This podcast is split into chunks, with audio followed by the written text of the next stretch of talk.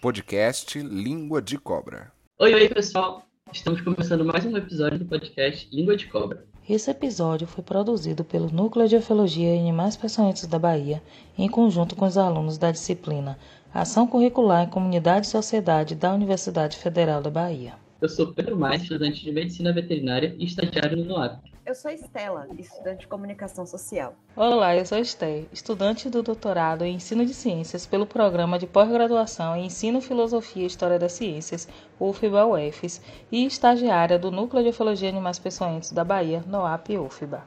Vocês sabiam que acidentes causados por picada de abelhas afetam milhares de pessoas no Brasil? Verdade, Pedro. Segundo o Ministério da Saúde, somente em 2020 foram 17.289 casos, sendo que 71 pessoas acabaram morrendo em virtude de picadas de abelhas. Por isso que na 18ª Semana Nacional de Ciência e Tecnologia, que tem como tema a transversalidade da ciência, tecnologia e inovações para o planeta, o NOAP, através da série Animais Peçonhentos e as Inovações da Ciência Brasileira, convidou para esse episódio o Dr. Rui Seabra Ferreira Júnior para conversar sobre o soro antiapílico. Meu nome é Rui Seabra Ferreira Júnior. Eu sou médico veterinário e pesquisador na Universidade Estadual Paulista Unesp. Eu que agradeço o convite, é um prazer é, participar, falar de ciência sempre é muito bom. Né? Às vezes o pesquisador fica dentro do seu laboratório e levar essa informação para a comunidade é extremamente importante e faz parte da, do nosso papel, né? do nosso, da nossa tarefa no dia a dia. E a gente agradece por você ter comparecido e aceitado o convite. Doutor, o senhor poderia nos explicar o que é um soro antiapílico? Assim como nós temos diversos outros soros antipeçonhentos, né, o soro antiofídico, né, contra cascavel, jararaca, é, láxes, micruros, nós temos o soro contra picadas de aranhas, né, loxoceles, soro antiaracnídico, uh, o soro antiscorpiônico, temos até um soro contra lagartas é, venenosas, né? principalmente a lonômia, o soro antilonômico, mas até o presente momento nós não tínhamos um soro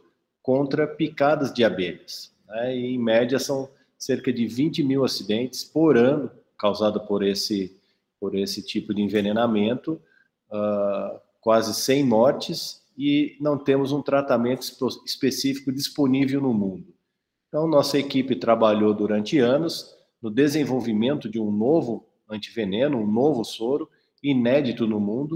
Uh, fizemos a produção dos lotes pilotos com a ajuda do Instituto Vital Brasil de Niterói, no Rio de Janeiro, e também os ensaios clínicos, onde testamos pela primeira vez uh, em 20 pacientes para avaliação da sua segurança e também o ajuste de dose já que, devido a ser um, um produto novo, a gente não sabia qual seria a dose necessária para neutralizar o veneno das abelhas. Muito interessante, doutor.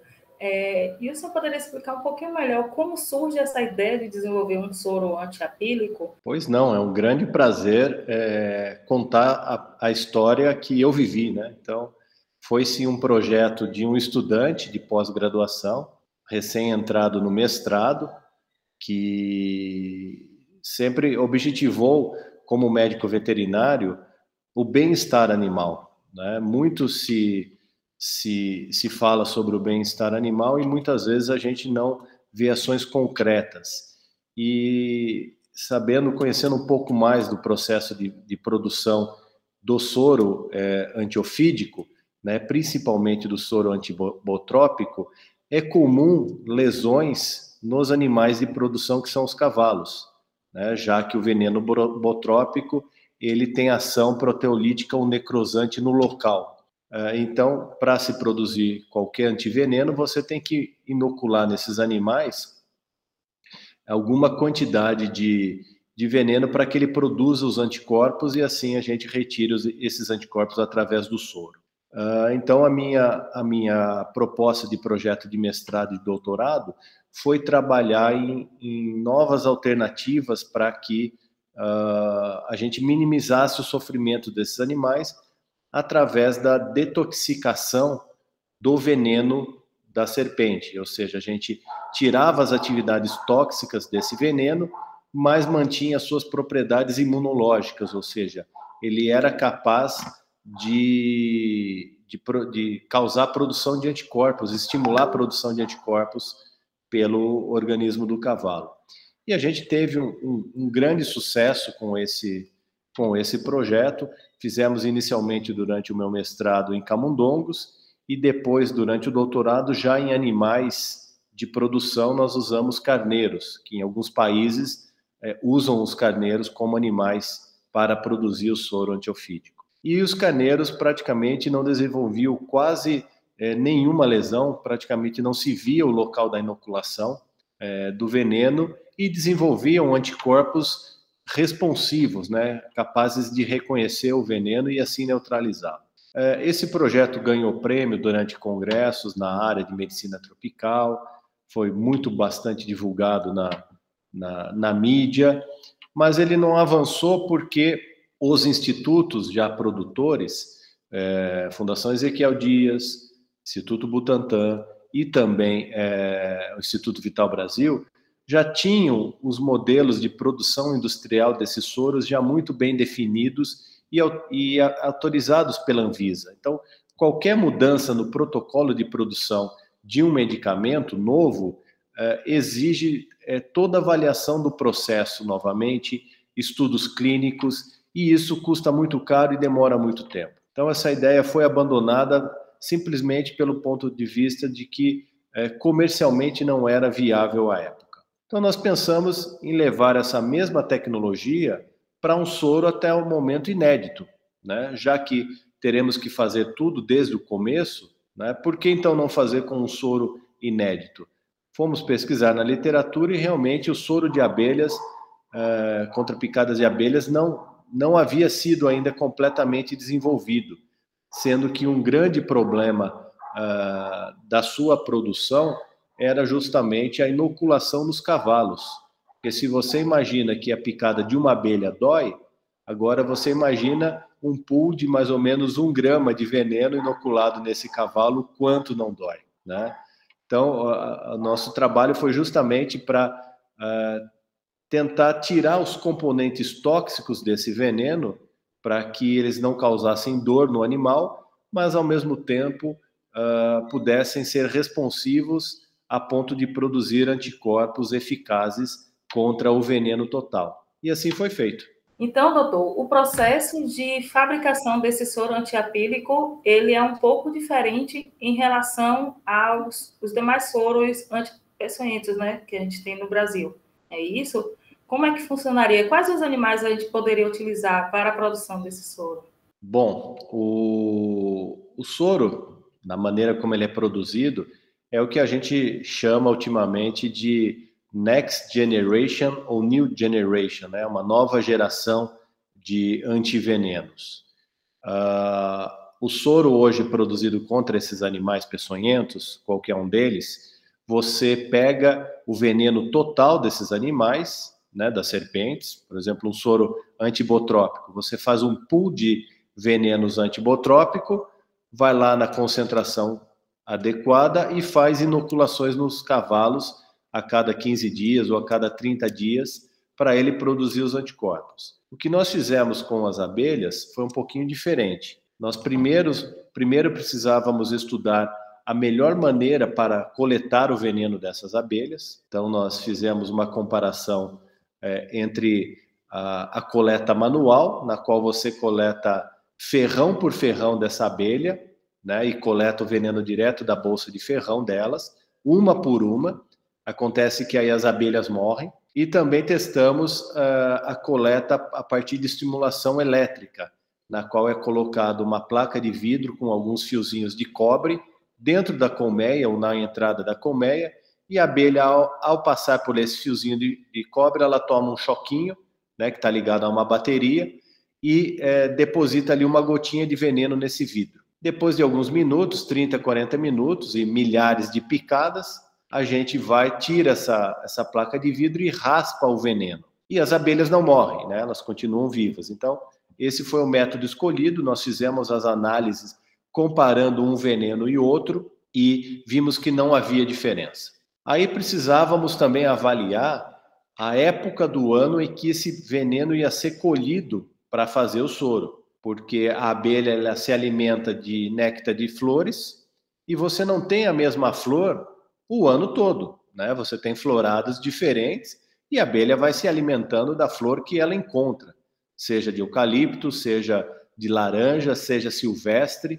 Então a abelha uh, vai coletando esse néctar e usa é, esses componentes presentes na alimentação dela para produzir o veneno. Aí a segunda pergunta é: será que esse veneno, esse veneno tem diferença ao longo dos, dos meses? Então nós comparamos de uma mesma colmeia 18 meses para ver se havia diferença entre esses venenos. Notamos pequenas diferenças, sim, mas não o suficiente para é, escolher um mês específico, ou seja, poderíamos ter venenos ao, ao longo do ano todo. Tinham diferenças sutis. E isso vale uma, uma ressalva de mesmo a gente estando buscando um projeto de pesquisa aplicada, ou seja, desenvolver um novo produto, todas essas pesquisas básicas foram extremamente importantes para responder perguntas, né? Que sem essas perguntas respondidas nós não conseguiríamos avançar. Então, quando uh, muitas vezes o pessoal fala que pesquisa aplicada não serve, pesquisa básica não serve para nada, não, serve sim, é ela que te responde todas as perguntas para te dar confiança e você dar o passo seguinte. Então, de posse desse veneno, nós, é, por meio de processos cromatográficos, na qual nós podemos dividir todos os componentes presentes no, no veneno dessas abelhas, a gente é, retirou aqueles componentes é, tóxicos, né, que causam dor, e deixamos só os componentes que podem é, realmente matar quando entra o paciente, quando a, a, abelha pica o paciente. Então, o soro ele neutraliza apenas com, é, contra esses principais componentes tóxicos que pode, podem causar o óbito. Aqueles que causam a dor, é, a gente resolve com medicamento, não precisa ter anticorpo para isso. Então, o soro é desenvolvido dessa maneira. A gente tem um, um antígeno, ou seja, um pool de veneno é, feito praticamente em laboratório. Essa é a diferença. Muito legal. E o soro já está disponível para a população? Qual é o custo para o cidadão? Bom, o... hoje uma ampola de soro antiofídico ou antiaracnídico ou qualquer outro, uh, outro soro no, no, no Brasil, ele tem um custo cerca de 50 a 70 reais por ampola para os institutos produzirem. Então, esses institutos vendem para o Ministério da Saúde, que compra, eh, paga esses institutos que, apesar de público, públicos, eles precisam desse recurso para continuar produzindo. Então, o Ministério da Saúde compra e distribui pela rede do Sistema Único de Saúde, ou seja, pelo SUS. Para vocês terem uma ideia, é uma ampola de soro que hoje nós recebemos gratuitamente é, em caso de acidente, é, nos Estados Unidos, por exemplo, chega a custar 200 dólares, uma única ampola. E você precisa, às vezes, de 10 ou 20 ampolas. Então, veja quanto que fica um tratamento de um acidente em outro país. E o nosso soro, como ele não difere dos outros, o custo de produção tende a ser praticamente o mesmo. Nós fizemos apenas é, algumas uh, mil ampolas, né? cerca de 8 mil ampolas foram feitas apenas para esse ensaio clínico, que foi conduzido com 20 pacientes, e também para todos os ensaios pré-clínicos que foram conduzidos. Uh, foram 20 pacientes testados que receberam entre duas e 10 ampolas, dependendo do número de picadas, e agora a gente está uh, aguardando o financiamento do Ministério da Ciência e Tecnologia e também Ministério da Saúde para fazer um ensaio clínico de fase 3, com um número maior de pacientes, aonde a gente estatisticamente prova a eficácia desse soro. Com esse, com esse estudo feito, nós podemos pedir o registro junto à Anvisa para então sim iniciar a produção comercial do antiveneno. Muito bom, doutor. Doutor, eu queria só saber o seguinte: a, a unidade Botucatu da Unesp, né, está é, com um projeto de se fazer uma fábrica escola e que vai ser implantado lá e vai funcionar, obviamente. Espero que em breve né, será mais um laboratório para nós. Mas, nesse caso, uma vez liberado o soro, né, antiapílico, como é esse vai ficar sobre o monopólio dessa fábrica escola ou vai, vai ser liberado para outros laboratórios? Vamos lá. Bem, o, o soro, como qualquer outro produto biotecnológico, ele tem uma patente. Essa patente, ela está de domínio, vamos dizer, domínio público, porque os, os detentores dessa patente é a Unesp, é o Instituto Butantan e o Instituto Vital Brasil. Então, nós, quando, quando desenvolvemos o produto, tivemos ajuda de alguns pesquisadores que também entraram como inventores na patente. Então, eu sou um dos inventores dessa patente, mas uh, o, o domínio dela, da tecnologia, é de uma universidade pública e de institutos públicos de, de pesquisa e produção. Essa patente ela já foi licenciada para o Instituto Vital Brasil produzir o soro. Então, a parte comercial de, de produção e depois venda para o Ministério da, da Saúde vai ficar a cargo do Instituto Vital Brasil, que também é um instituto público que vai vender para o Sistema Único de Saúde. Então, é, é, dessa maneira que a gente pretende colocar o produto no mercado. Já tivemos procura de outros uh, institutos soroprodutores ao redor do mundo visto que o, o soro antiapílico, ao contrário do soro é, antiofídico, por exemplo, ele não tem essa questão da especificidade, ou seja, a abelha a apis mellifera nós temos no mundo inteiro. Então, um soro produzido aqui no Brasil pode sim ser usado contra um acidente picado por é, causado por apis mellifera na África, ou na Índia, ou na China, ou nos Estados Unidos. Então, é um produto que nós pretendemos exportar, ajudando a gerar recursos e divisas para o Brasil na área da saúde. Então, tem esse potencial também. Você tocou no assunto da fábrica de biomedicamentos daqui da Unesp. É um projeto é, bastante audacioso e inovador, é, que não existe na América Latina é uma outra unidade fabril como essa. E eu vou explicar um pouco como ela funciona. A gente tem uma grande dificuldade é, no país hoje, no mundo também, de é, por que, que as pesquisas científicas elas não saem ban da bancada dos laboratórios, dos pesquisadores e chegam na indústria.